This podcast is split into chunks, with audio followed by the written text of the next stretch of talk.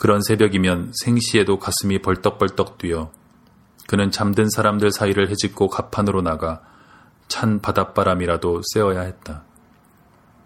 일포도호는 작은 섬처럼 항구에 붙박여 있었다. 도대체 얼마나 가야 그 따뜻한 나라에 이르게 되는 것일까 누구도 제대로 알고 있는 사람이 없었다. 물경 반년은 가야 한다는 이도 있었고 늦어도 열흘이면 당도하리라는 이도 있었다. 가본 사람이 아무도 없었으므로 그런 혼란은 당연했다. 모두들 막연한 기대와 불안 사이에서 시계추처럼 왔다 갔다 하고 있었다. 배전에 기대어 서서 소녀는 참나무 난간에 김이정이라는 세 글자를 주머니에 들어있던 끌로 새겨나갔다. 그는 재물포 바로 이 부두에서 그 이름 석자를 얻었다. 기골이 장대하고 팔뚝에 기름한 상처가 있는 남자였다. 네 성씨가 무엇냐? 그는 머뭇거렸다. 다 알겠다는 듯 그가 고개를 끄덕였다. 이름은 사람들이 그저 장쇠라고 부른다고 소녀는 말했다. 부모는 어디에 갔느냐고 그가 또 물어봤다.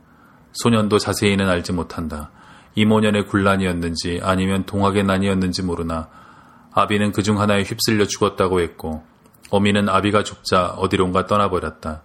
그는 성도 받지 못한 채 보부상에게 덜미를 채어 자라났다. 보부상은 그에게 장쇠라는 이름 말고는 아무것도 주지 않았다.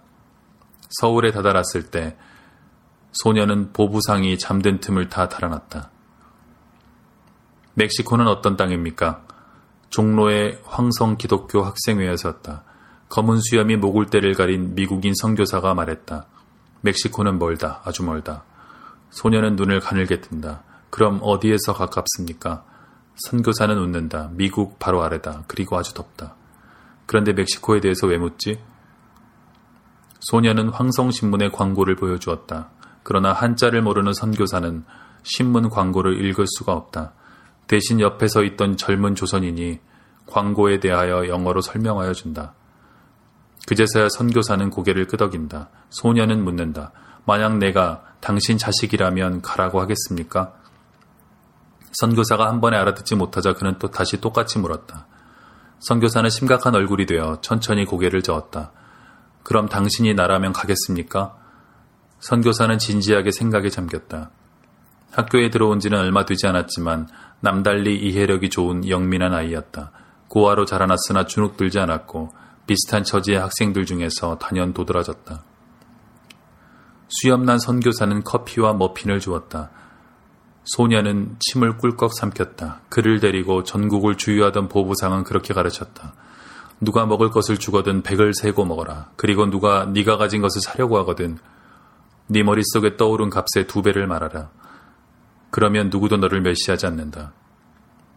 소녀는 그렇게 하려고 했지만 그럴 일이 별로 없었다. 먹을 것을 주는 이도 없었고 가진 것을 사겠다는 자도 없었다. 선교사가 눈을 크게 떴다. 배고프지 않으냐? 소년의 입이 달싹거렸다. 여든 둘, 여든 셋, 여든 넷. 더 이상은 무리였다. 소년은 향긋한 건포도 머핀을 집어들고 입안에 쑤셔넣기 시작했다.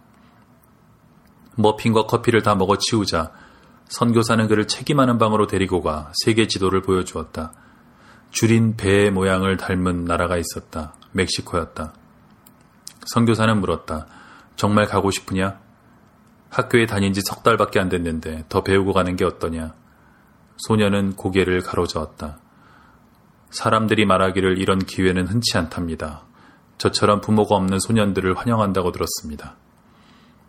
선교사는 그의 뜻이 굳음을 알았다. 그는 소년에게 영어로 된 성경책을 주었다. 언젠가는 읽을 수 있게 될 것이다. 멕시코에서 돈을 벌면 미국으로 가거라. 주님께서 널 인도해 주실 것이다. 그리고 소년을 포옹했다. 소년도 선교사를 굳게 껴안았다. 그의 수염이 소년의 목덜미를 스쳤다. 소년은 재물포에 가서 긴 줄의 끄트머리에 섰다. 기골이 장대한 사내를 그 줄에서 만났다. 그가 소년의 머리를 쓰다듬었다. 사람은 이름이 있어야 한다. 장쇠 같은 아명은 잊어라. 성은 김가로 하고 이름은 이정으로 해라. 두 이자에 발을 정자다. 그게 쓰기에 쉽다. 줄이 줄어드는 동안에 그가 한자로 이름을 써보였다. 모두 칠획이었다. 사내의 이름은 조장윤이라 했다. 대한제국 신식군대의 공병하사였던 그는 러일 전쟁이 발발하자 군복을 벗었다. 그와 같은 처지가 적지 않았다. 함께 각반을 차고 신식 장총으로 러시아 고문단에게 훈련을 받던 이들 중 200여 명이 재물포로 몰려들었다. 그들만으로도 좋기 하나의 대대를 창설할 수 있을 정도였다. 부쳐먹을 땅도 없고 뒤를 봐줄 친척도 없는 자들이었다. 어느 나라보다도 절실하게 군대가 필요했던 허약한 제국. 그러나 제국의 곳간에는 그들을 먹여 살릴 쌀이 없었다.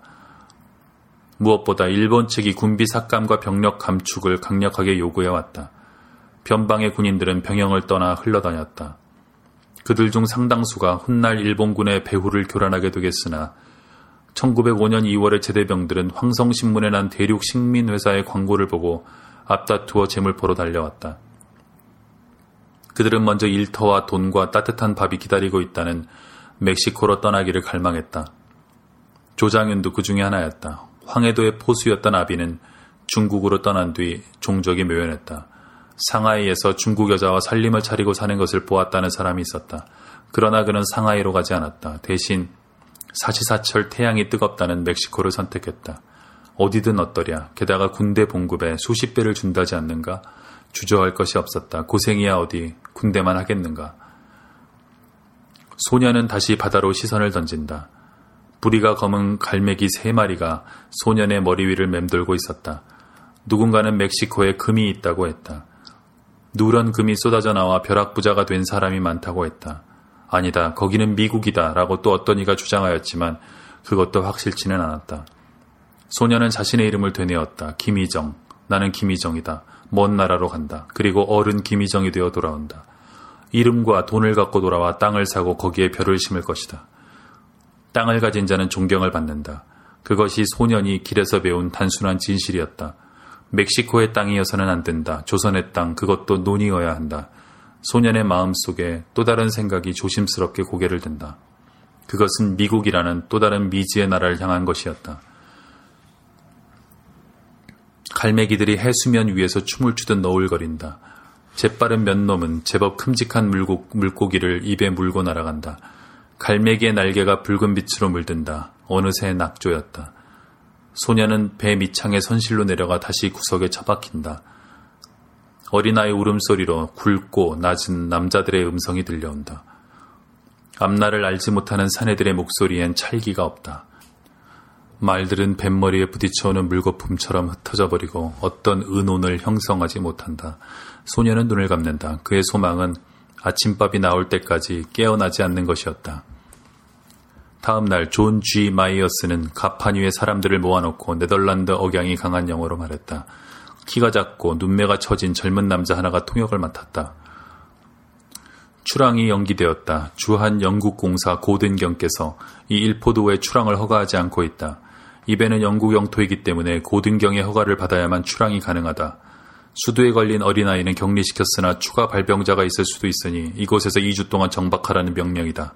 조금만 기다려라. 멕시코에만 가면 멋진 집과 뜨거운 밥이 기다리고 있다. 통역을 마친 권용주는 존 마이어스와 함께 부두로 건너갔다. 남은 사람들이 모여 투덜거렸다.